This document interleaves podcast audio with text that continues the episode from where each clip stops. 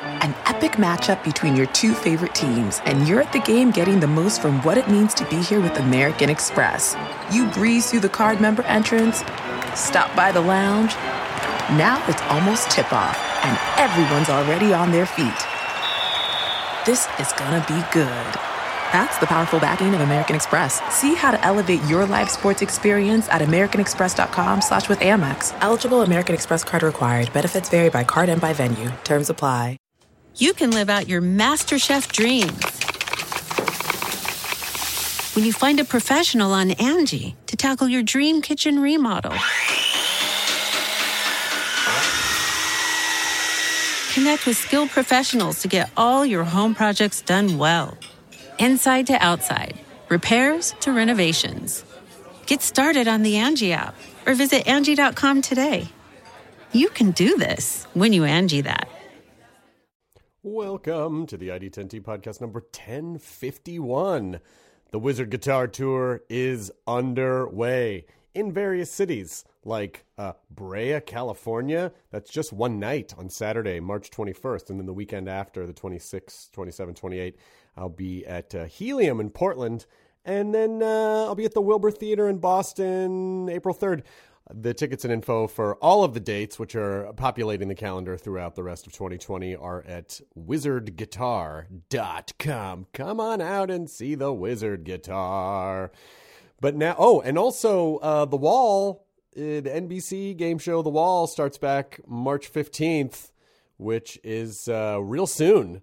And there's a bunch of episodes. And the, the show, I- we taped it a little while ago, but damn, people really figured out how to play the game and it is incredible. So I if you are a fan of The Wall, it is coming back on Sunday nights, I think at like 7 p.m. on March 15th for a while.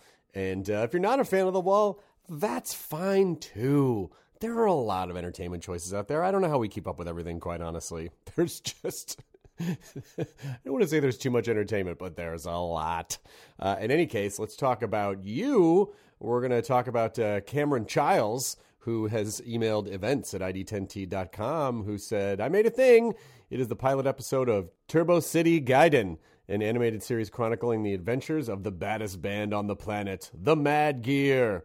Aesthetically, the series takes its cues from the 8 and 16 bit video games. The art is pixelated, the animation is simple, and the music is chipified. The show itself is inspired by countless video games, Saturday morning cartoons, film noir, and The Warriors. It also has been described as Streets of Rage meets Strong Bad.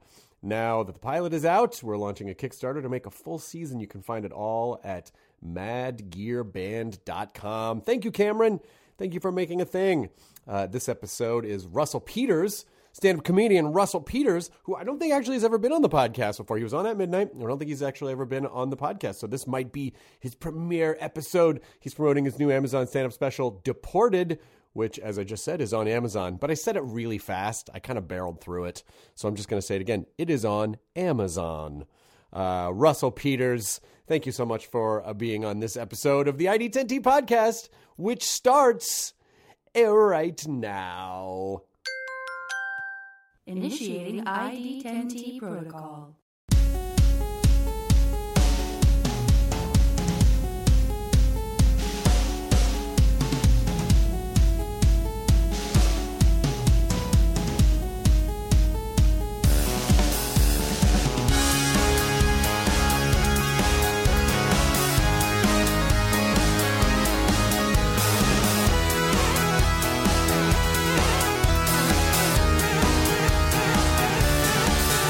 Don't you have babies too? No babies yet. I won't do it. then. It's so funny because I'll, I'll, I've been, and I imagine you too, because this is just sort of what happens as comedians get older. They just sort of talk about stuff in their life. I've started talking about the potential of having kids in my show, and it's always so funny how divided it is. Some people are like, "It's the best," and other people are like, "Don't do it," Don't you do know. it. So it just. Don't do it. just depends. People that are telling you it's the best are just, you know, that misery loves company, right? I know it is always like a weird club that people are trying to recruit you for. Like, when are you gonna do it? And like, hey, come on, Don't do it. It's your culty club. I don't know. I I I, I You think- can't go back from it. That's the thing. It's not like There's no backtracking. like a bad haircut. I'll grow out. Oh. It's it's like the tire spikes that go up. Like you get tired, Yeah, you do can't not back, back up. up, yep, You can't back yep. up. That's it. Yeah, children are tire spikes. I think that's the takeaway from today. That's why they say you're so tired.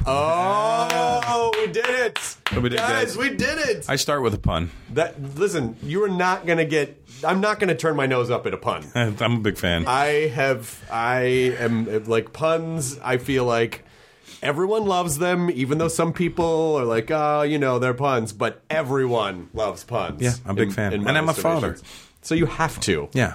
kids love the wordplay. Um, I, I've been excited to talk to you because you do something that is very difficult to do, which is you're able to shoot riffing in your shows. Right. Which is a t- which is a v- I have always thought like oh it's really I tried to do a segment of it in my last special and it was like a, a an extra Right. where I kind of went into the crowd but I always find that it works in a live show because everyone's there shooting comedy creates a layer of separation so Mm-hmm. Right. the audience at home isn't caught up in the energy so like well, I don't give a fuck you know like I'm not there so I would love to sort of talk about how you're able to make that work and how you're able to weave it in mainly because it's something that I would really Well, wish I could see. I love talking to the crowd. so do I because I get bored. Like after you, you know, when you're when I especially when you go to shoot a special, you got to figure you've toured that for two years or something. Mm-hmm. yeah and now you're just deathly fucking bored of the act, and you're like, maybe I can, if I talk to somebody, it'll make me want to breathe new life into the material that I'm Right. trying to do. So right but that's also the way I write is by talking to the crowd. Yep. You seem like a very structured, intelligent guy. I re- well that is you you've definitely been tricked I for I And by intelligent, I don't mean you're smart. Right, I mean, right, right, right. just mean I overthink things. Um, I, it was my last two specials. I very much wrote the way that you do, and a lot of it had to do with just my schedule being so crazy Right. that I would sort of get an idea and then just kind of riff with the crowd, see how it unfolds, or talk to people, and something would come out, and then it would become a part of the act. In this special, I really I sit down every morning at breakfast and I just write for like an hour. I tweak. how do you I play do with that? That's the part I don't understand. Like, you open your laptop or do you use pen and paper? I open my laptop. Um, I use a couple of different programs, a couple different apps that I use, and I just tweak. You know, like I listen to sets and I go, "That was fat. I can cut that out." You know, like what's a different joke on this? How's what's a different angle on this? So it's just a it's just tweaking every day, just incrementally, and trying at different shows, which also keeps it fresh every time. Right. I used to. Um, I think in the '90s, I would record my sets, and then I would listen to them once, only once. So here's the thing: I used to DJ. Yeah. I still do. I started DJing in '85, and I and I found through DJing that if you make a mistake in a mixtape, when I'd be making mixtapes, if there was a mistake, like a I dropped the record in at the wrong time, or the the mix went off a little bit, and if I listened to it more than twice, in my brain goes, "That's the way that's going to go. That's the way it sounds." Um, so I took that and, uh, and instituted into comedy, and I would listen to my set once, and I'd make my notes back then. I'm like, okay, I didn't like that, I didn't like that, and then I would not listen to that set ever again. Then I would record the next set and try to fix it, and then listen to that set once, and that's how I would kept moving it forward because then you don't end up making the same mistakes. No, but sometimes, sometimes, uh, and especially with like DJ, if you dr- have dropped a record at the wrong time, there's always there's that Prince thing of like if you make a mistake, do it again because then it seems intentional. You know, like Yeah. Sometimes the happy mistakes are like, and that's what I love about riffing with people is that so when things kind of go sideways. That's kind of where some of the magic happens. Oh, yeah. because you can't.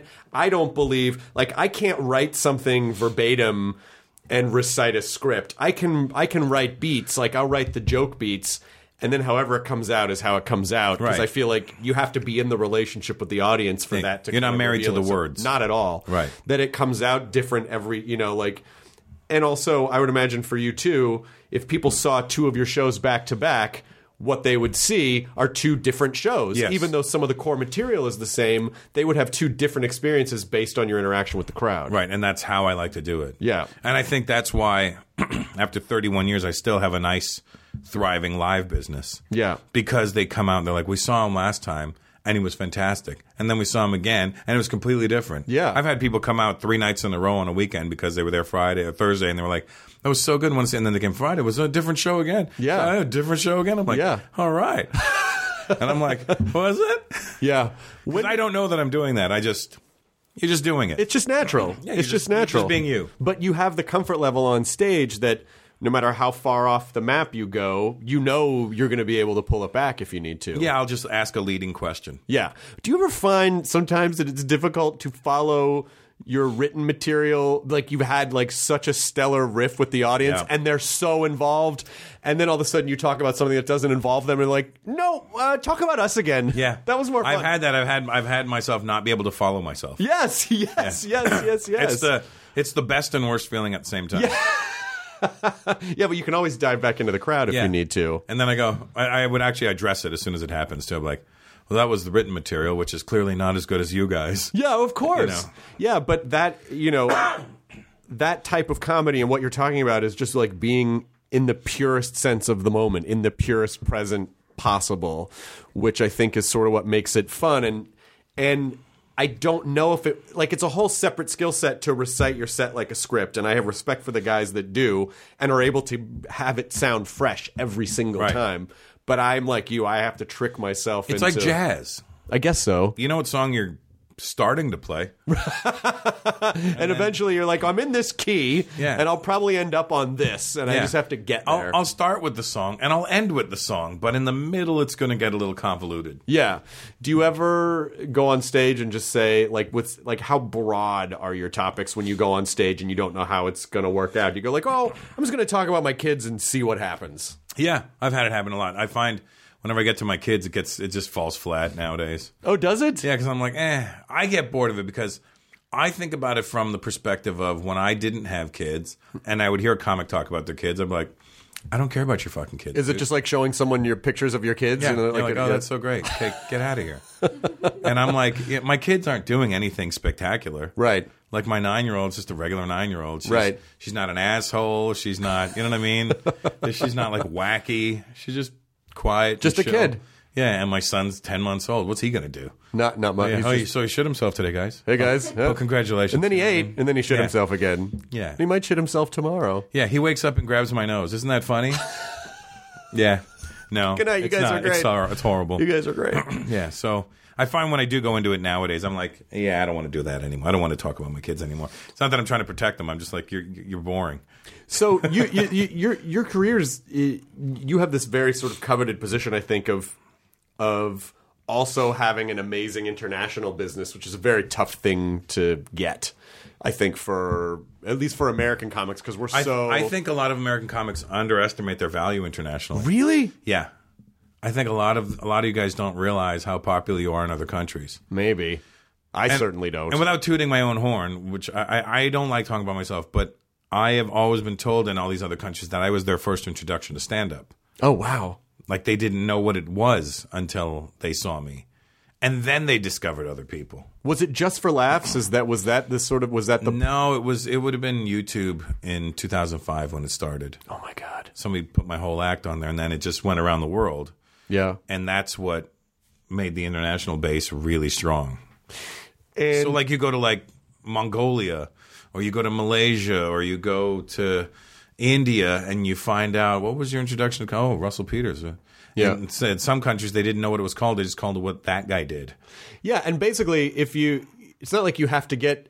It's not like you have to go to India and get a billion people to come out. It's just Oh, yeah. like a, it's. A few You can get thou- point 1 you're good. Yeah, exactly, exactly, exactly. And you still you still can have a healthy touring business. So do you when you go to different countries, do you tour the countries themselves, or do you kind of go to like one hub city and then like everyone comes out to there? Yeah, you go to the majors, you know, and then uh, and then as it starts to spread, you know, like I would go to Stockholm originally, and then you would end up going to Malmo the next time. So you'd go Stockholm and Malmo, and then you were like, oh, Norway's right there, so let's go over to Norway, and then you start spreading out. It's just, it's just a just a natural spread. It is interesting because I forget. Like I have some, I have a couple friends who are Norwegian, and one of them just happens to be obsessed with stand up comedy. Like knows, you know, loves Stephen Wright and Hedberg and all these. Like, and he said, look, you know, in Norway we got a lot of Western, we got a lot of American stuff. And he said, and I go, well, what's comedy like in Norway? And he goes, well, we're we're we're coming around to it. Like there are comedians now, but it seems like if you had the the time and the focus which you have have done of going around to countries there's probably a lot of underserviced stand-up countries where you Tons. could like Tons. if even just showing up even if they didn't know who you were they were like oh, i'm going to go see this because it's a thing i haven't really seen Yeah. before and then they I'm- i imagine they are very loyal to you because like you said they're the first person you saw Yeah, they're great to me. I, I I have no complaints about it at all. do you have to does, does your set change for not, each not, no not necessarily. No, I mean you might. It's it's like it's like doing the road here. You'll talk about whatever you saw in their town. Right. You, know?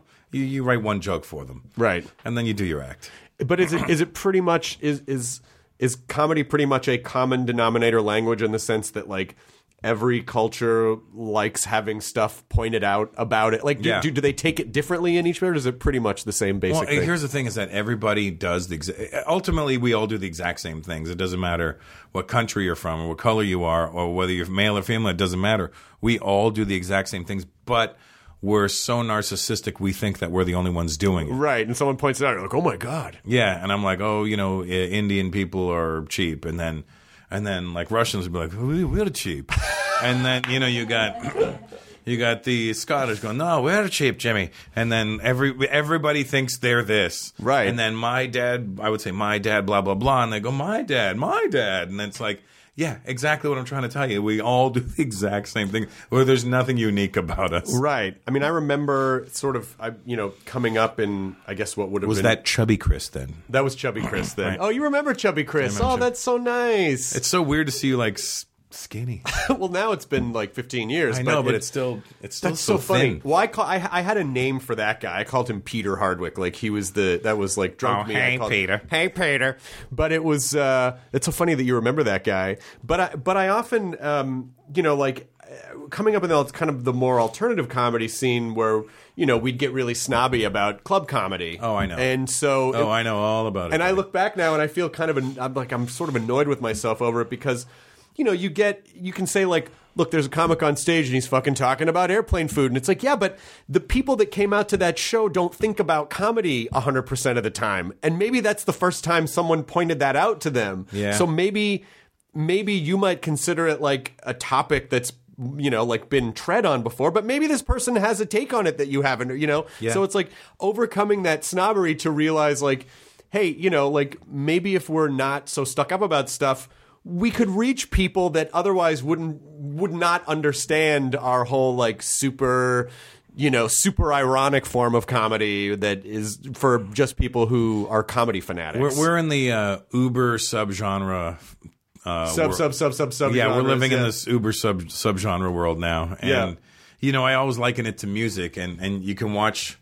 h- Like how you know in the early 1900s, everybody listened to one style of music. exactly. And do you then- like music? I sure do. Yeah, da, da, da, here's da, some. da, da, da, da, da. And then you go to the 40s, and then like the big band stuff started. Like, ooh, we're into big band. Yeah. And then rock and roll started, and that's where that started to divide. Oh, you like rock and roll? We're into big band. Right. Oh yeah, we like jazz. And then rock and roll came in, and then rock and roll splintered Mm-hmm. into heavy metal, glam rock, soft rock, class. You know. yeah. And then disco started, and then Then rap and becomes then like rap, hip hop. and then hip hop, and then hip hop started subgenres. and Yeah. everything started to splinter, and everybody started to find a niche, and that's what comedy did. Comedy, if you look at comedy from the 70s onwards, you know, it was like wacky, goofy. Then, oh, this guy swears. Oh, hold on now, it's getting darker. Hold Right. on a second. What's that all about? Yeah. And then black comedy, white comedy, what's this? And Right. stoner comedy, and then it just started to splinter again. yeah. Oh, Richard Pryor, you can just tell stories about your life Yeah. in an honest and authentic way. That's Yeah. crazy. It doesn't have to be like super jokey. It doesn't. You have Steve Martin. It can be Yeah. super. Uh, Steve Martin was like extra goofy and wacky. Yeah. And it was hilarious to me. was he your? He was my guy growing I love up. Steve Martin. I loved Steve Martin. I loved Cheech and Chong. Yeah. I remember listening to uh, somebody brought the 45 to school of Sister Mary Elephant. Mm-hmm. Do you remember that sketch? No. It was it, like that's how brilliant Cheech and Chong was that they made a sketch that you had to listen to. There was no film or video of Sister Mary Elephant. Yeah. And it was a sketch, it was a 2 minute and 30 second sketch on a 45 Wow. and we would listen to it in class and i remember crying literally crying couldn't breathe laughing listening to this thing And that was also oh, now, now we're getting into old guy talk, but that was also a period of time where you would listen to the same bit or album over and over Yeah. and over and now you know we've become such a consumer culture that it's like you watch or listen to like there was a time where I saw it already. yeah, I, I saw it once. That's right. Where like specials, you know,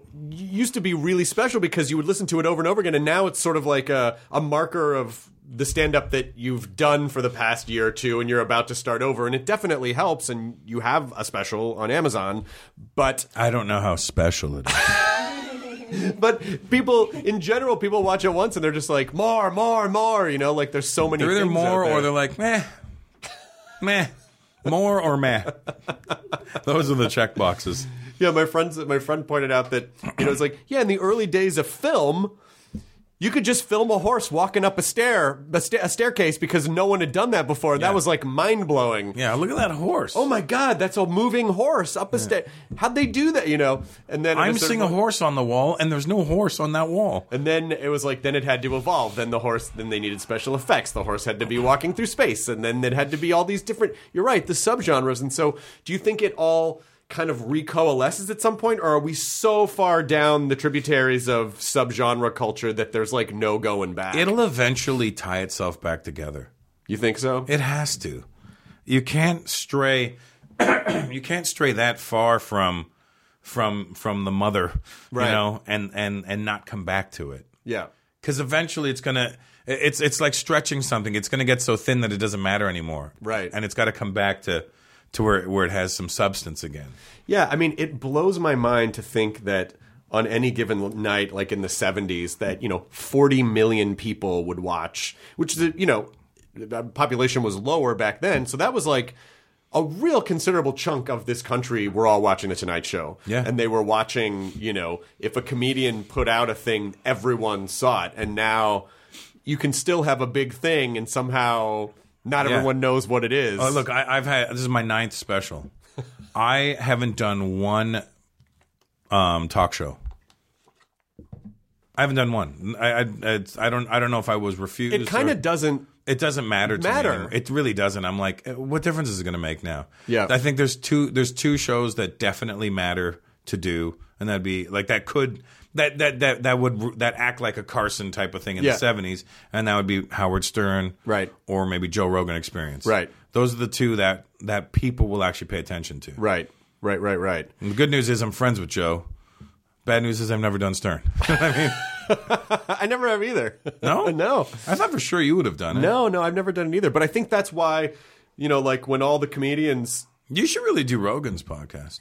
I don't know if ever he's done ours.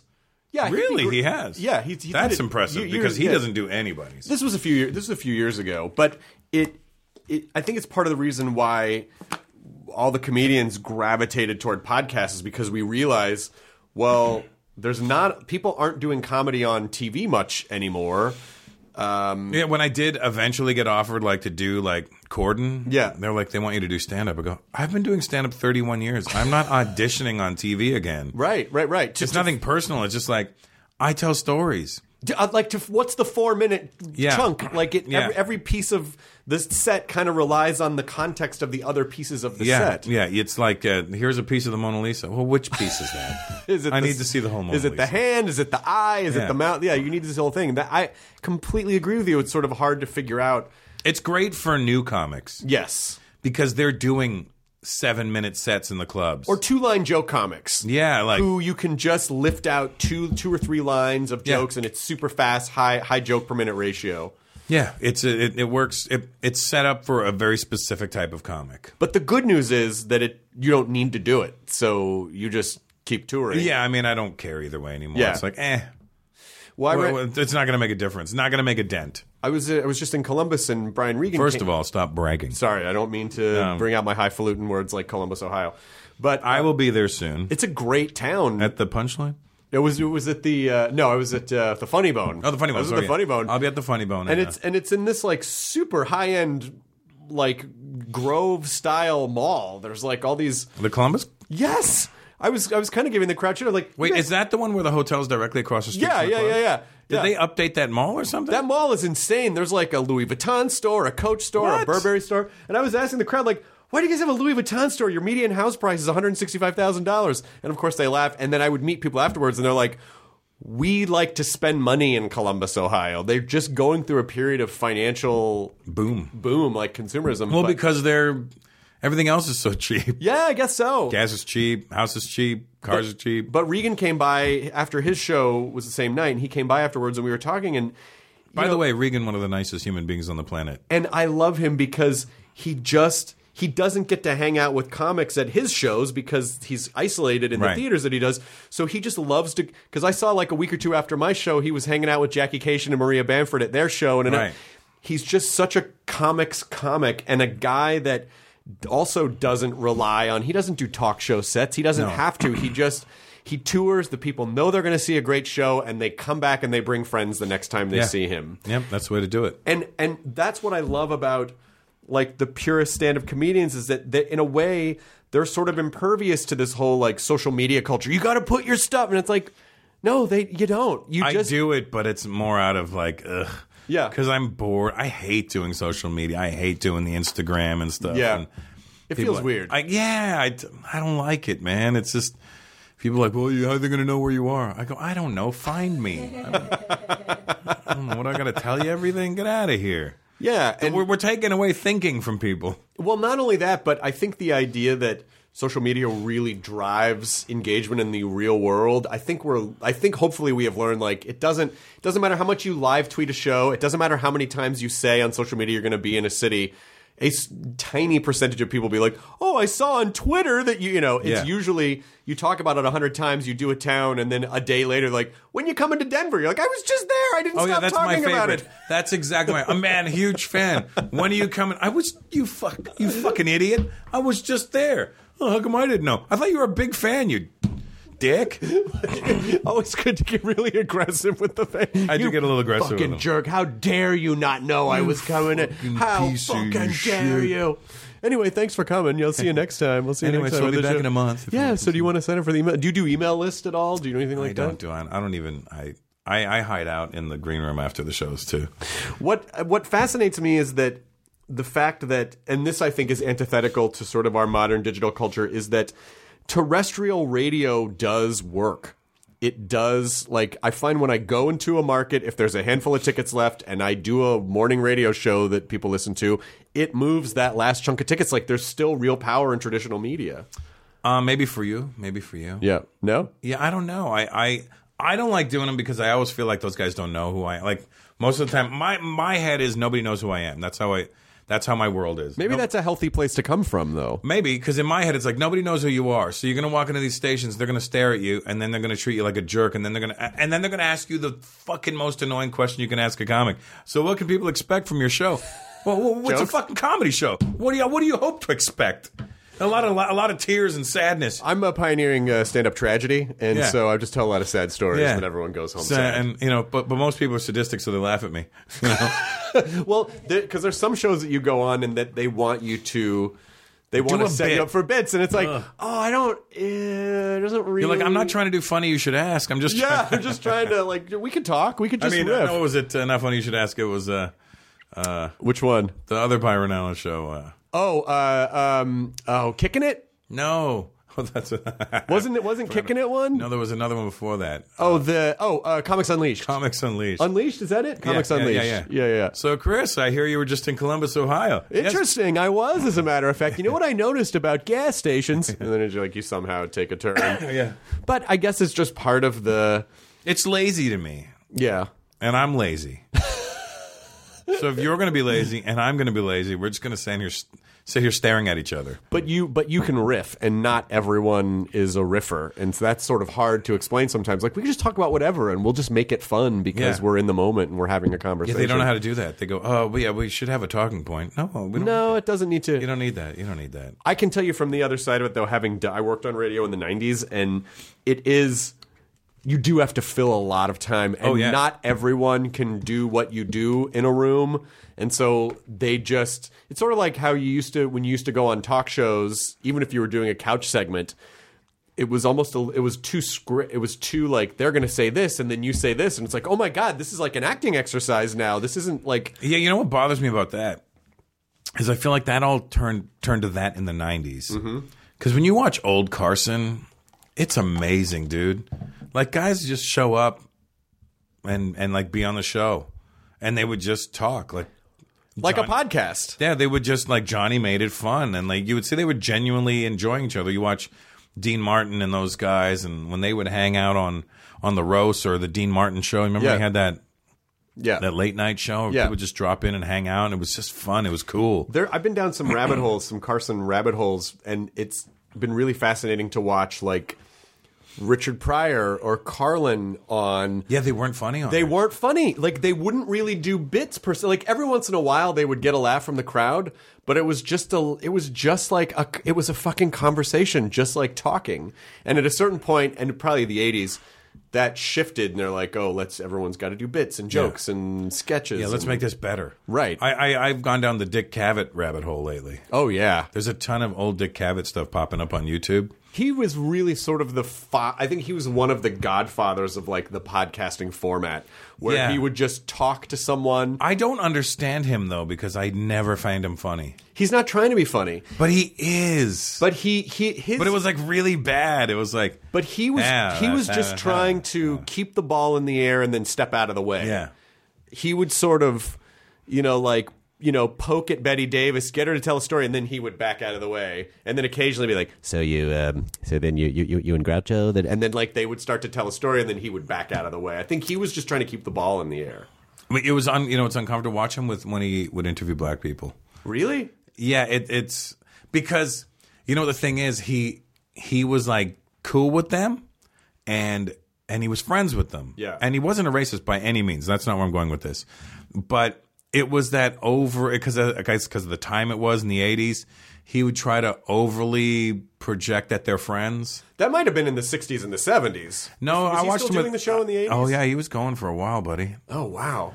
Yeah, he was going for a while, like earlier. Yeah, I saw with Eddie Murphy on there. Oh, wow. And then he would try to make like a black joke. Really? Because no, but because it's like as if you're friends, you can do that. Oh, he was trying to establish He- rapport. but he was trying to make it look like yeah, and it would just fall flat. because he's Dick Cavett. Yeah, And it's like it's like your it's like your dad or your granddad. And you're like, eh, don't, you don't need to try to do that. yeah, it's it, it it's kind of it's you should watch it. It's kind of I will. It's it's it's uh, I'll watch the Eddie Murphy a- one. as they as they say the kids nowadays. It was cringeworthy. Well, I one of the things that I've so enjoyed about Eddie Murphy's kind of like re-emergence into the public consciousness is how much joy he seems to have.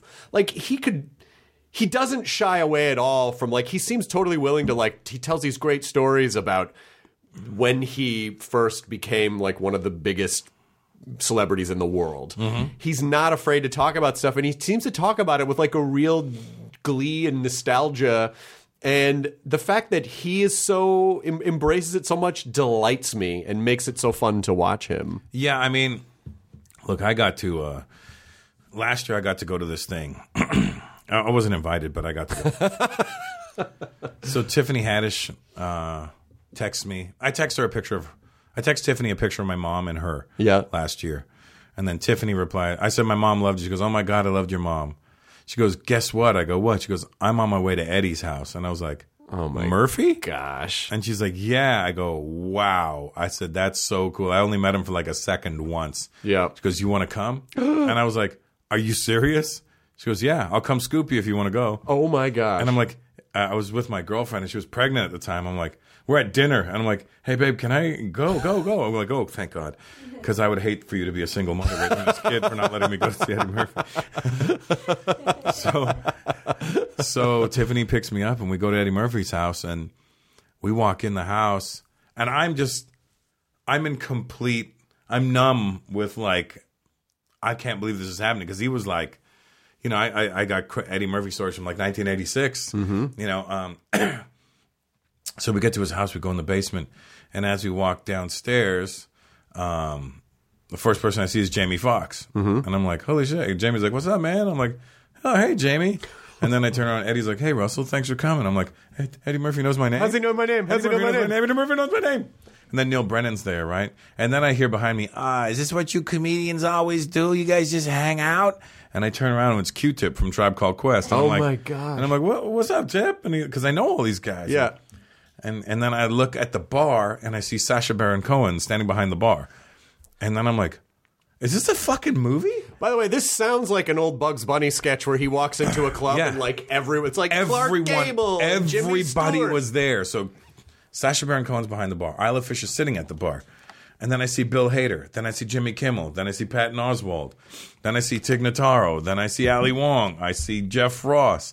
And then I hear behind me, oh shit, man, Russell Peters. And I turn around and Chappelle's walking down the stairs and I'm like, what the fuck have I walked into? By the way, this sounds like the greatest open mic. Like, did it fit- just like you the show of everyone getting up and doing t- Yeah. ten minutes? Yeah, and then and then I'm standing there and I see this black dude with blonde hair coming downstairs and I goes, "That's Cisco," and then it was like, "No, it's Chris Rock." For some reason, he had his hair dyed blonde that day. Really? yeah, and I'm like, "What? What is this? Where am I? What world am I in right now?" everyone else must have had the same surreal experience. Yeah, I mean, Kimmel talked about it one night. Oh, ac- actually, matter of fact, Kimmel talked about it when Eddie Murphy was on his show. Yeah. and he was like talking about ev- everybody was there, but he failed to mention me, which really bothers me to this day.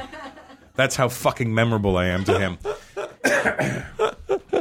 And what happened? Like, Um, did you? So, so then uh, I'm just like I, I went to go get a drink, and then I was like, I got a tequila, and then I go, what am I doing? I put this down. I go, I don't want to be numb. I want to remember Of every course. single part of this night. of course. So I'm and I'm not saying a word to anybody because I'm just literally like gobsmacked. I'm like, I I can't believe what I'm in right now Right.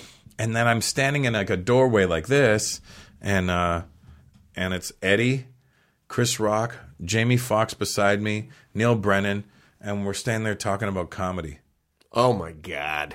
and they're like, "So when you gonna come back?" and and uh, and, and I was like, "I don't know, I got like five minutes, man. You gotta really, you know, you guys really work hard at it." And and then and I'm like, I'm literally not saying a word, and I'm like, I can't believe it's not like you know sometimes when you're standing when people are talking and you can get the f- vibe that somebody's thinking what's, what's this guy doing here Right. you know what i mean Do you think that's the real vibe, or is that there just was, in your head? there's a real vibe but that, that wasn't happening oh, it wasn't that wasn't the vibe i was like that's why i stayed i was like this is so cool I always find in those situations like you because you know your brain and it's an overthinking kind of a thing where you're like say something cool, say something cool, and then there's a gap, and then you say something like comedy's my favorite, and then everyone's like, oh, cool. That's that's exactly honestly that's exactly why I didn't open my mouth because I know what a fucking idiot I am, and that's exactly what I would have done. You should come back and do blah blah blah. Stand up is fun. yeah, you were so good at it. Have you been to the Laugh Factory, Eddie Murphy? Yeah. oh, gotta go. Yeah, yeah. yeah. And so, I, and I had like a great story to tell Eddie, but I didn't tell him that either. Yeah, sometimes the it's like you you're gonna kick yourself either way driving home. It's either gonna be because you said something stupid or because you didn't get involved and you didn't say anything at all. Yeah. So maybe it's like how do you kind of just let it go? The cool, the cool part of, what, of this whole thing, other than everything, um, was like Tiffany took me there, but then Tiffany got so tired she fell asleep on Eddie's couch, mm-hmm. and I was like, "Ooh, well, I don't want to wake her up." Like, "Hey, Tiff, can you take me home?" Right. And I and it's like three forty five in the morning now, and I'm like, I don't want to be like, hey Eddie, can I get your address for an Uber? and then I'm like, and then in my head, I'm like, all these scenarios going through my head. I'm like, am I going to sleep over at Eddie Murphy's house? Oh my God, Eddie I Murphy, go- do you have any pajamas I could borrow? And I'm like, am I going to live here for the rest of my life? Yeah.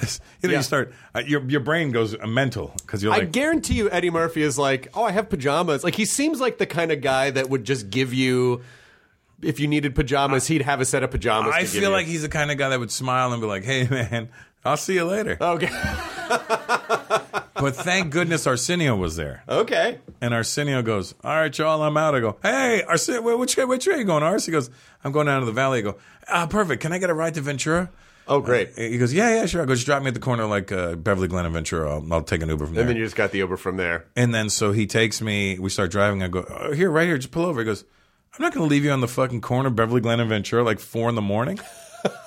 I go, "Well, where are you going?" He goes, "I'm going to Woodland Hills." I go, uh, that's perfect. I'll go there, and then I- I'm a mile away from there. Yeah. He goes, I'll just take you home. Oh, that's nice. And I was like, wow. So Tiffany took me and Arsenio brought me home. There's no better way to bookend that story. But this is what's great, and it's sort of like what I was talking about with Brian Regan too, is that comics are always comics. Yeah. And they're always gonna wanna talk about comedy, understand it, and they're all even with like Eddie Murphy saying, like, Oh, I don't know, I only got five minutes, they're always sort of looking over the fence, like, Oh, I don't I don't know if I'm I don't know if I should do that. So I'll let you g-" like there's still that sense of never feeling like you're We in never feel complete. You never feel complete. You never feel comfortable. You always feel like you're missing something or you don't have enough of something. And and it's it's a bummer, but it's also charming at the same time. And it also is what keeps us moving. yeah. And, you know, I think I went through a whole little melancholy phase, maybe to the latter part of last year. And I started really considering leaving LA. I was like, I'm going to leave. Fuck this place. I hate it. I'm going to Yeah. go. I'm going to move to fucking Texas or something. Yeah. I was like, think, I literally started looking online. I was like, looking at Nashville. I'm looking What at was it? What do you think it was? I don't know. You just go through. You get in your head. You get in your head, and then you're like, I don't know. Fuck this place. Nobody cares. Nobody's even going to notice if I leave. You know. But you, it- which is funny because it, if you look at sort of the empirical data, you have this really great touring business. People do know who you are. They do come out to your shows. It is a really hard thing to to convince people to put on pants and leave their house and park their cars and sit down and pay a lot of money and you know like that's a very hard and focus that is a really hard thing it is hard to sell tickets You know what it was? What? I hadn't gotten back out on the road yet to Oh. start working on my new act. okay And I think I was so scared of not being able to come up with anything. got it And I was so away from it for like a couple of months. yeah that I st- I just got in my own head, and Yeah. then and now I literally am in a place where it's like, fuck it, I don't give a shit anymore. Right. I don't want it. I don't care about it. I just I'm loving what I'm just loving doing stand up. It's my 31st year. It's this is what I'm going to do for the rest of my life. It's it's fine, and it, it's exactly what I want to be doing. And now I've, I, I guess when you change your inward energy, your outward energy changes too. So Of course it does. and then everything that I thought was, you know, the problem is not the problem, and everybody turns out they're, well, hey man, hey, that- I'm like, oh, okay, oh, It things is- are okay, guys. it is funny how much you you're convinced of a certain reality. Yeah. It, this is totally it. And and then you kind of start finding reasons without realizing it to build that case, to strengthen that case. Oh yeah, yeah. You can. And then I started realizing that I wasn't even taking heed of my own advice, and I was always like, you know, I always tell people when you when you're in life, there's two roads.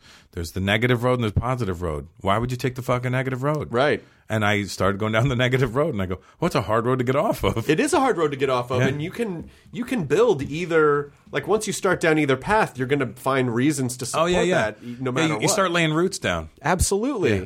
And it is hard to get out of because you kind of have to backtrack a little bit to figure out how to get to the other one, but Yeah, and I'm one of those people that doesn't matter what it is in life. I don't like going back. I don't like negative distance. Right. Well, you but- just like we're, mo- we're this is the way Fucking we're, we're going. motoring forward. I left something at home. Too bad. We're not going back. Hey, should we ask the guy for directions? Fuck that guy. No, no. I'm not asking anybody for nothing. That Why? It just doesn't. It's not the way things are done. guy's gonna think I'm a bitch. but it's important because I think in most people's lives, whatever they have convinced themselves themselves about their reality, a percent, at least a percentage, if their perception of that were altered, would change the kind of. And you're right, it changes your outward energy because you can tell when people have inward energy, Right. And you can tell when people are comfortable, and you can tell when people are trying too hard, which is you know like was Well, that's what I was also afraid of. Am I gonna be out there trying too hard? Am I gonna look desperate? I was. I didn't know what the fuck I was thinking. yeah. My my, my whole team was worried about me because they were like, "Something's going on with that guy," and I'm like, "I don't know what the fuck's going on with me. Leave me alone." But it's just normal. I think it's a thing that everyone everyone goes through. I think uh, you know. It's I, I guess it, yeah. It lets you know that you're human. it's the it's the life equivalent of you talk to someone at a party, you leave, you're driving home, you replay the highlight reel from the party, you go, "Oh my god, I made this one con- I made this one joke to someone and they just split up with someone and they're going to be upset because they thought I was making fun of relate and this, "Oh my god, oh, they hate me. Oh my god, that's why." They-. And next time you see him Tree, I'm bang. so and then you're dead. And the next time you see him or talk to him, I'm so sorry about that thing I said the last time. That was real." and they're like, "What are you talking about? Like you've built this whole case against yourself that what didn't I've done even that with Chris register." Rock. I, I thought I said something really stupid to him, And then I thought I said something really dumb to his girlfriend. And then I was like, fuck, he's, he, this guy hates my guts now. Yeah. And then I was like, call, I called Tony, his brother. I'm like, Tony, can you uh, text your brother and tell him I apologize if I was, uh, you know, the remotely, uh, in, in, you know, in, in uh, inappropriate that night or whatever. And he's like, what the fuck did you say to him? And I go, I don't know, dude. He goes, man, my brother won't remember shit that you said to him. I go, are you serious? He goes, I'm pr- I promise he won't remember. And, I- and then I called like his cousin Sherrod Small. I'm like, Sherrod, can you? And he's like, no, He's not gonna. no, nobody. And I called Jeff Ross. I go, Jeff, can you? He goes, yeah, I'll mention it to him, pal. And I'm like, no, you're not. Nobody's gonna say shit. Yeah, and but then but then the other thing is that you might make a thing out of it by trying to. yeah, yeah. I, I really overthought it. And, And it's- then I saw Chris, and everything was normal. Totally normal and fine. oh, okay. But that's just a good lesson for like the stories that we tell ourselves are not like whatever story you tell yourself might be true because you make it true, but it doesn't necessarily make it an objective reality. Right. It like can- when I did your game show Yes. and I won. yes. I was sure you would remember that.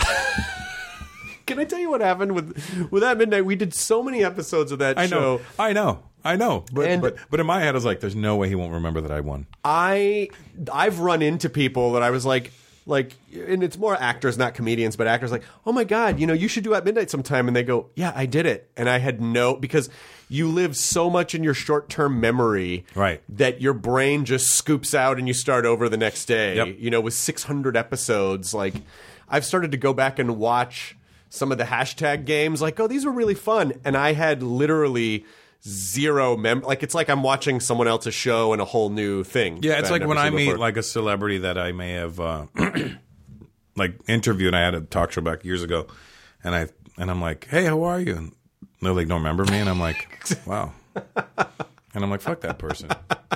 They think they're cool. "Oh, I never I don't that never bothers me because I I do understand like especially a lot of times when they're in that moment there that could have been like one of five things they did that day. Oh shit, I know now. yeah.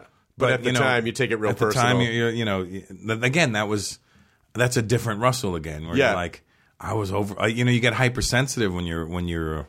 And, ma- and to me, it's like a sign of weakness. I'm like, you're not a weak guy, Russell. Why the fuck are you acting like hypersensitive? Well, not only not only the hypersensitive thing, but I think it's it's very difficult for com- it's very difficult for someone who works in a in the creative arts where there's kind of a a relatively non-linear reward system. Like, how do we know we're doing a good job? So we set up all these things that kind of feed our ego because we think, oh, well, if that's being fed, that must mean that I'm doing. If people remember me, if people come out to my shows, if I get invited to certain parties, if I get asked to do certain things, that is a sign. But what we really just want to hear is like, you're enough, you're complete, you're doing okay. Which, Yeah. by the way, we could just tell our, we could just accept with our present We could. circumstances. We we look around. We should be able to look around us and go, oh yeah, we're doing good. Yeah, we're Things doing are good. here. Yeah, I didn't, uh, I didn't have to get a job. I Where'd hate. you, where'd you grow up? Uh, well, primarily, well, I've been in LA since '88, but like I grew up in Memphis and I lived in Denver for a while and So would Florida. you say you're a Tennessee guy? I, I, yes, I was born in Kentucky, but I always say I'm from Tennessee because I spent a considerable chunk of my childhood there. I do like Tennessee. yeah. I've never been to Memphis, but Memphis is a cool town. Nashville's great. I love Everyone Nashville. loves Nashville. Memphis is cool. It, but there's comedy hasn't really like embraced Memphis the way some other neither cities. has English. Hey there, how y'all doing? my my stepmom's great. She's from Mississippi and she adds syllables to words that don't have extra syllables. Right. There's just like a drawl down there where everyone just sort of talks like this down Yeah. there. But it's uh, so I do consider myself southern, but I've been in LA for, you know, 30 Yeah, I would never have guessed Southern in my no, life. No, no, it doesn't. I don't feel. I mean, I feel a, a connection to it, Yeah, but because you have memories. I have memories. Where Where did you grow up? Toronto. You grew up in Toronto. Yeah. Toronto's a great place for comedy too. Especially, I started in '89, so it was right as the boom was ending. Yeah, So I that was the best time to start because nobody cared about comedy. Nobody was paying attention to it. Make all the fucking mistakes you want in the world. Nobody's looking at you. yeah, Yeah. I always found that. I think it was really interesting that you know Montreal's JFL was like that was like a that was that's such a badge of honor as a new comic to go do Montreal. And I've done Montreal a bunch and I've had this experience and I've seen other comedians have this experience. There's just enough of a cultural difference that it's for a new comic, it can be very jarring Mm-hmm. uh, to have like an audience of uh, Quebecois, Mm-hmm. and you're doing like these American jokes that are real talky and don't have the same references or even the same cultural language, Mm-hmm. and.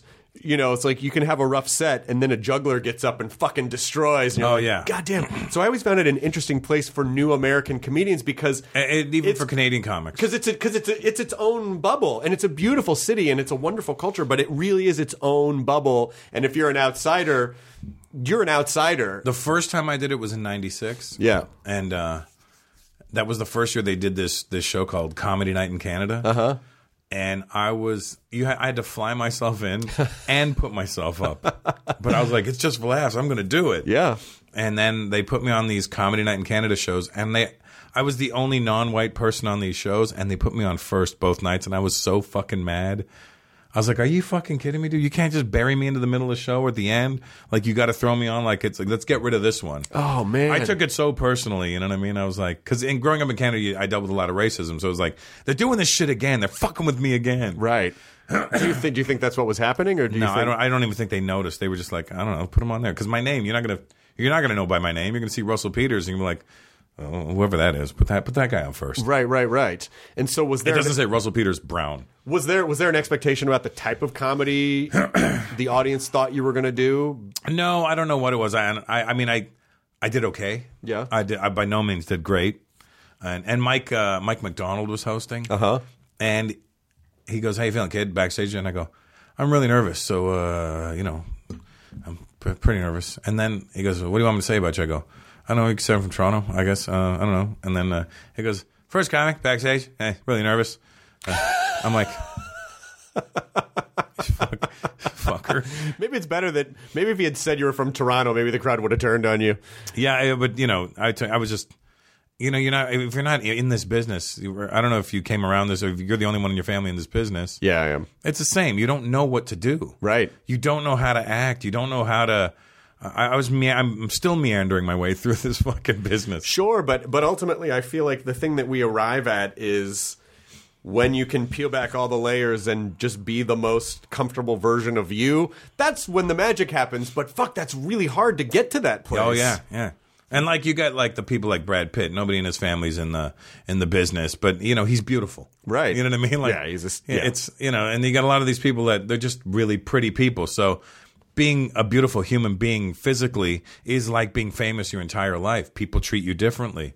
So what? So because I, I feel like there's a lot of different identities at play because you have the your the, the cultural background that like your your ancestry, Mm-hmm. but then your Canadian cultural background, but then also like a connection to America versus like also performing in uh, Montreal and having that. So like, where do you? Do, do, did you eventually just sort of feel like you know what I'm me and I'm all of these things Yeah. and none of these things at that's the same that's time that's where I am at now, and like I think that's why Canada is so loyal to me because I always n- number one I always say I'm Canadian, mm-hmm. and uh, number two I always uh, uh, uh, it's at a point now where when I'm when I go to events in LA or at you know Hollywood party type Yeah. of thing, people are like hey Russell, how long you in town for? I go. Oh, you know, 14 years now, you fuck. What do you mean, how long am I in town for? I've been here a long time. I feel like uh, uh, I'm- one of the angriest kind of threads from a joke that I uh, that I saw was I was I was doing Fallon a few years ago, and I mentioned that I was going to go to, to Just for Laughs, and I said I'm going to Montreal, or as I call it, practice France. And I just thought like that was a stupid throwaway joke, and people Oh, yeah. got really mad. Like they got People re- get mad over anything yeah, like nowadays, like the, dude. the, the comments in the thread I had posted it somewhere, and they were like, "Well, America sucks for this." And I was like, "I'm not saying anyone sucks. I was just, I was just, I, Yeah, I'm yeah. sorry, I wasn't trying Who to." used to say uh, Canada, uh, where um, where America's hat? oh God, who was that? I don't That remember. sounds familiar, but I can't remember who that Canada, was. where America's hat. But I do find uh, comedy in Canada to be a wonderful experience, and it's Toronto, Montreal, uh, Vancouver, uh, Edmonton. Like there's so many great places to perform there, and I find the crowds to be engaged and warm and welcoming Because and you're fun. famous to them now. Oh, is that really? Yeah, try coming up in that. Okay. Oh, it's a bummer, buddy. Was it really? That's why you get good comics out of Canada because it, the audiences are difficult. Yeah. They do They do not want to laugh. Yeah, yeah, yeah. I don't. I, They literally have a mentality. Make me fucking laugh, boy. so it is a little bit of a battle. yeah, they're like, make me laugh, and th- they pride themselves on being miserable in that respect. But isn't that kind of a gift in a way when you're coming up? Because if you can figure out how to navigate that, Well, that's what makes the great comics because we know how to we know how to cut through that bullshit. And then once once you crack the code, you don't get that anymore from them. Right. You know what I mean? Once once once you figure out, oh, I know, I I understand that that's what you're trying to do, but here's what I'm going to do for that, right, right, right. and uh, and and then it goes away. Yeah, yeah, yeah. But when you're a new comic, that's what you're dealing with. yeah, When you're coming up, you're like, ugh, make me laugh, boy. and so with the first time you went to Montreal, what happened? Like, did it lead to? Because that was That led to nothing. okay. It led to me being in debt for the flight, the hotel. me, me thinking, you know, and it was '96. That's when they were giving out deals left, Like right, left and center. right. Yeah. So you're like, and I'm I was going like, to Montreal. I'm going to everything's get a made. deal. Yeah. And I, dude, I had, oh my God, I said the dumbest things to people trying to be clever. I, I, I had no clue. Do you do you think that this sort of like the the blessing and the curse of the comedian is the overactive kind of like like if we didn't overanalyze everything, do you think we would sort of lose the comedy power? we would lose something because but it, tur- 'cause it turns on you too. It turns on yourself. You know what it is? You it's we're the, we're still the same kid that was like, "Hey, you're not allowed to say that, okay?" yeah. And you're like, "But why not?"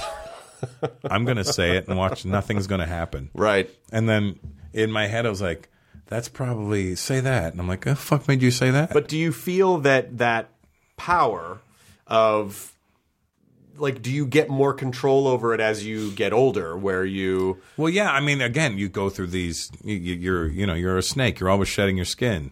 yeah So you, yeah, you eventually figure out. You, you, listen, we don't really fully. Nobody really fully figures out this entertainment business till we're right on our deathbed, and then we're like, ah, shit, can I There just it is. have 10 more years? yeah, just, give me five more minutes. Don't give me the light yet. just give me five more minutes.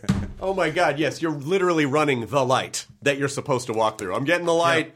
I'm gonna. Yep. I'm just gonna close with this. Ugh. Yeah, ah, this didn't go the way I planned. So when you said you know you went through this period of depression, this dark period, you didn't know what you were gonna say, which is so funny because you know you had like eight other specials, I imagine, that proved that yeah, I, you know, I keep finding stuff to say, and you also know that you can riff.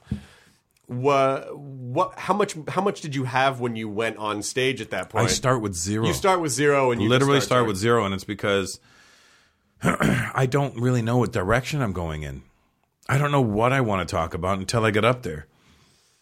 and you think that's your body trying to process and purge whatever sort of stuff. No, you're that's going my through at the brain time. going thinking too much. Then you get on, you just do it. right. It's like, oh my god, I can't swim, I can't swim. Oh, you get in the pool. Oh, I'm, I'm okay. I'm, tre- I'm good. Treading. Yeah. I'm good. I'm good. Sorry, I've- guys. Sorry about the panic. As much as I riff on stage, I've never. I've had those shows where I go, you know what? I'm just going to go up with nothing and then just kind of see if I can bail myself out. And usually the answer is no. Like I need a base of material to at least be able to go back to when.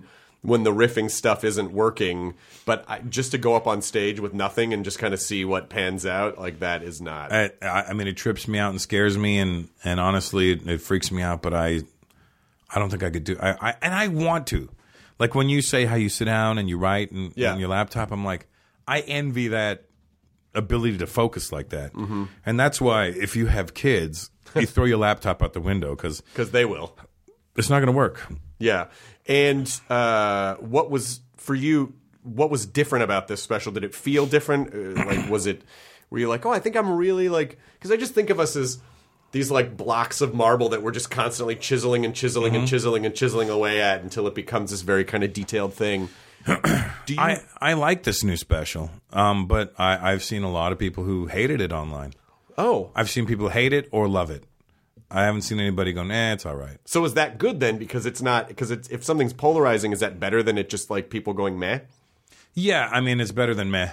Right. You know what I mean? Ultimately, but uh, obviously the the haters are louder than the Sure. than the people that enjoy it. Sure. You know, the manager usually hears about the complaints, not the compliments. So, and how has just because as we are emerging in all these different platforms, Amazon, which the special is on, versus like I, it's like I don't even know in three years like what the comedy platforms are going to be. Is it going to be Amazon, Netflix, and HBO, or is like someone else going to like? I don't even I, know. I what like to comedy- think of myself as a pioneer, and I've got an idea for the next one. you do. I got an idea for where it's going to go, It- and and I'm working on it from now. Okay, Yeah, is it like a, a different, completely di- a new platform? it's not a new platform, but it's a new way of doing it. okay. Yeah. So uh, it's it cuts out something. I don't want to say too much. No, no, you don't have to say Yeah. too much. But just, but just from someone who you said sort of got your start because in the earliest days of YouTube, that was a whole new thing Mm-hmm. of realizing, oh, these things that we're putting on the internet are not regional. This is the Earth's internet. Yeah, I mean, I didn't even put it on there. Someone else did. Yeah, because I'm still completely computer illiterate to this day. But that's you- why when you say you write on your computer, I'm like, how do you do that? Like. just a Like series of I, I would keystrokes. literally just be sending. I'd have to send emails to somebody in order to figure out how to send something and save it. like that would be like, hey Chris, and I would just, hey Chris, ignore this email. This is just me writing my act, and then I would type, and I would have to send it to you just so I don't lose it. in the 22 years that I've been doing stand up, the it's only been the last few that I've done computers. Like before, it was just I had notebooks. Yeah. But then it just started like the cross referencing and the oh where was that and flipping pages and then having to bring a notebook around Right. and being terrified to lose it and you know, um, I- I, I just I finally just turned it over to digital and and I just got used to it. Yeah. It's not what I would prefer to do, but it just is. Does easier. it feel like you're not as connected to it when you're doing it through the computer? No, because I um I my brain has just found a way to connect with it in a way that that I Yeah, I can, mean, you relearn how to. yeah. Well, and I also I like I create file history. Mm-hmm. So like, you know, I'll type out you know, like jokes that I want to do for, you know, the Thursday night in a show. And then on the Friday, I'll go through and make edits and change stuff. And then I'll save that as that file for that date. Mm-hmm. So, like, I have a file history of that really kind of walks through the evolution. So, See, I, I don't. I don't even know how to do that. I literally do not. Like when I used to write out my act, um, very early in my career, I would write it out literally. If I said um, I would write um. And I was like, wow, I- I, I wish I really had those notes still. I would love to find those notes. Well, it's just the sort of the, the you know, there are guys like I need to write stuff down to remember them, but there are the Chappelles of the world who are just like, I've never written anything down. Yeah. It just all and I've seen him over a week. I was at the punchline once and he was also there and so they just he just kept headlining and I opened for him for a series of shows like 10 years ago and I watched him start with this kind of blob of a conversation Mm-hmm. that was still funny but then over the next like 3 days just watch it get whittled into this fucking sculpture of a Yeah. piece and he never wrote any of it down he just remembered it Yeah. and that and and, and it was we're talking about like three hour sets Yeah. and somehow that's just how his brain works and i was so in awe of it because mine doesn't i was like i would have to be like wait what did i say yesterday oh i wrote it down okay great yeah, like I have my assistant watching me and be like, hey, the way you did it tonight was the way to do it, you know? which is helpful yeah. because in a way But that's, the idiot will text me while I'm on stage. Do you know what I mean? Like, like my phone's right there, and I keep it face down like this. But I, you know, I'll just sometimes flip it over to check the time, and I'll see my agent, my uh, my my assistant text me, "Go, oh, something wrong?" And I'm like, I re- I go, "Sorry, guys, I'm a fucking idiot." While I'm on stage, you text me don't this. you put in airplane mode yeah. Don't get smart with me, kid. i'm sorry that was out of line i was way out of I line don't. I don't need your logical Okay, I'm answers. so to, sorry. No, you're absolutely to dumb, right. I- I to dumb, apologize. I don't need your logical solutions to dumb problems. so now that the special is out are you did you stop doing all those jokes the Oh, second the done. special came I, out I, I kind of stopped doing them uh, the second I recorded it. yeah Well, I still had some dates left, so I kept it for that. But I was like, I was prepared to let it go right away. And so, are you already like way into the next one by now? You must be because Listen, I started January second right, with getting with going up with nothing, and Yeah. now what are we at? almost February, mid February. Mid February, and uh, I, I think I've got about twenty minutes now. That's great.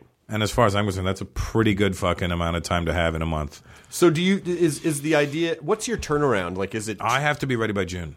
holy shit? Yeah. you're already shooting another special. No, no, no. I mean, ready to tour. Oh, oh, gotcha, gotcha, gotcha, gotcha. So, but what's your what's the turnaround for Do you do a special? If you've done nine specials, you must do a special about every year or two. No, I, I've been doing them every three. Oh wow. Yeah, I, I- I'm like I don't see the purpose of doing them every two years. The material it doesn't it doesn't benefit the material. Because you have to live with it for a long time to find Yeah. the real right. Yeah, and I always think back to like my best specials were like when I had a little bit more time, mm-hmm. and so let's go back. There's no rush. There's enough specials out there for to fill the space in the meantime. Probably better specials even. Is your plan to? Do you think you'll be a guy that just does specials until like your last breath? I don't think I want to do any more specials, but I'm going to do a tenth, Yep. and then It's we'll ten. see. You got to do. 10. Yeah, we'll we'll hit the nice even ten mark, and then then we'll just see what happens. I mean, but I always say these things, and then you know they, yeah, there'll be an eleventh, then there'll be a fucking twelve, you know, Right. whatever there'll be. Bob Newhart told me a long time ago that what we have is a gift, and that we have to share the gift. It would be completely selfish of us to not share this gift with the world. And he said, "There's no, there's no due date on this. You share it until the until you die." I loved his the way that it was the first time that I had heard like a legend. This is many, many, many, many years ago. I wrote an article for Wired, and I talked to a bunch of different comedians like him and Stephen Wright. This is like before podcasts, Mm-hmm. even before I did a podcast. So maybe it was even 15 years ago, and just sort of talking to them about their process and. To hear this legendary comic that he would, because he does these long act out pieces, and he Oh, goes, yeah. "Oh yeah, so I would I would build in a bailout point, several bailout points. And if I could get to that bailout point and people were still engaged, I would go to the next bailout Mm-hmm. point. But if I started to lose people, then I would just bail out. So he essentially would write like five or six endings for every bit. And Right. depending on how in the audience was, he could just get out at the perfect moment. Wow. I don't write that way, but I he's like a a- got a, a, a really brilliant mind and knows how to economize words uh, uh, perfectly. yeah. So uh, ten years ago, I, he- I was lucky enough for him to choose me out of everybody. He chose me to be the representative for the younger generation of comics Yep. and be there for him at his induction for the 50, 50 years in film Mm-hmm. and television and I was like so taken aback and and and honored and and then so he has this private dinner after and I get invited and it's like me and, it's- and I'm sitting at a table with Peter Scolaro Oh, Peter Scolari, I know Peter. Peter's great. from uh, Bosom Buddies. yes and uh, Fred Willard and and I'm like wow this is so, and Don Rickles is there and Don was one of my idols Yeah. and uh, so Bob gets up to tell a story, and there's this woman there. I won't say who she was. she was the wife of a very um, uh, well-to-do TV producer, Mm-hmm. and she was drunk and kind of obnoxious. So Bob's about. He's like, I want to thank everybody. I want to tell you. A quick story, and then she's like, "Is this gonna be funny, Bob? Bob, is this gonna be a funny Oh, Jesus. story? No. Is this going to be funny? And then everyone's like, the fuck is, and, and then Bob just goes, why don't we all find out together?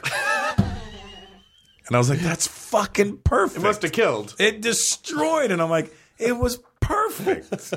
like, See, he made he took a flaw and made it like it's sort of that's what I love about comedy is like spinning gold out of the flaws, like Yeah. spinning magic out of the flaws. like I would have been like, shut the fuck up. yeah, but he needed that moment to happen in order to engage the audience, Yep. pull them in, have like this amazing experience. And if it hadn't happened, you wouldn't have remembered that moment. Right. So in a way, that's sort of the the beauty part about about being able to be in the moment like that is that it, you, th- those imperfect moments become like the Oh yeah, magical parts. this is how we save them. Is Jay Mandiam opening for you some on the road? Yeah, this weekend I in- love Jay. He's such a sweet guy. in, uh, he's Houston. really funny. He's a, he's a good guy. He's a good kid. Yeah, he really is. Uh, He's worked hard. he has, and I you know I met him at the comedy store, and he did at midnight, and he he had an amazing first time he was on the show. He had an amazing first show. It was really great. I'm glad. I'm glad you're Yeah. touring with him. He's a good kid. Is there anything else you want to promote while you're here? um, Deported. deported? No, that's is the over. sp- that's over. That's the special now. that's the special. So That you can was it. watch that on Amazon Prime Video, and Yeah. I will be coming to a town near you soon. Yeah. By the I'll way, be in Grand Rapids coming up. Grand Rapids is a fun comedy it's like town. the Gilda Radner Comedy Fest. yeah, or yeah, something yeah. like that. Gilda's Laugh Fest. It's a Yeah, have fucking. you done it? I have. It's Yeah. great. I'm doing that on I think March 8th or something. Oh, like you'll love it. Let me confirm the date. It is a it March i- eighth. It is. It is a good it is a good festival and a good town for comedy. I think you'll actually I think Yeah, you'll that'll be actually fun. love it. And I just wanted to deported is the name of your special, not a thing I was just saying. right, right. I think Chris Hardwick is suggesting that I get deported. I don't think that's what I was. Uh, I, I I'm not 100 put away that white pointy I hat, don't Mister. have a hat on. That I is get it, either you're from pointy or white- Memphis. Stop it! no, I will not don't- build a wall. Don't use Tennessee against me. Russell, I can't thank you enough for being Thanks, here. buddy. I It's so- appreciate it's it. always so good to see you. And, and one of those, it's one of my favorite things about the, the you know always going to Montreal. It's like the shows are fun, but it's just like It's the hang that it's I the love the hang. it's most. going Oh to my that, God. that one hotel with the round bar. Oh, yeah, yeah, yeah, That the- the everyone Hyatt. after their shows just like gets ready. Like oh my god, it's like a you it's know great. And then you want to talk to people, but then you get distracted so quick. Yeah. Hey man. Oh hey, sorry. Hey man. And then they disappear. Everybody fucks off on each other. Yeah. And but nobody takes it personal. No, no, Nobody's no, Like, no. hey, you didn't come back. No, not at all. Not at all. It's nice. It's fun to be around everybody. Well, thank you for being here. It's Thanks good for to see having you. me. This castle is wonderful. that Oh, have thank here. you. I really appreciate that. I really want to see more of it. Yeah, I can, I'll show you around. Yeah. Dude, We got to put some secret door. We need the secret doors. This feels like a secret room. this it was this was a secret room. This wasn't a room. This was a it, wa- it, was like we put the walls up, but Oh, it's concrete under here. It was just like a there's there's like um there was a, a patio above here, so this was just like underneath the patio, and so we punched through and made this the podcast room. great. it's our little podcast bomb shelter. cool. I mean, This is from Meltdown Comics. I don't know if you ever performed at Meltdown. no. Uh, that was your thing. It was well, Joan and Kumail did their thing there, and then we uh, built like a, we programmed the other nights of the week. But they started it like they started doing comedy there on Wednesday nights, and so it was just like, oh, why isn't there comedy here seven nights a week? That was Nerd Melt. That was yes, yes, yes, yes. And that's yes, yes. gone now, right? Yeah, Meltdown got he he got rid of it. Uh, Gaston it it closed. It's not. It's, it's Now he's gassed off. Hey! Hello. We did it. We started with a pun. That's right. And we landed with a pun. That's right. You know who my favorite rapper was Big Pun. All right, guys. Hey I gotta get guys, outta here. come on, you're, come on, it's fun. Good night. Good night. ID10T scanning complete. Enjoy your burrito.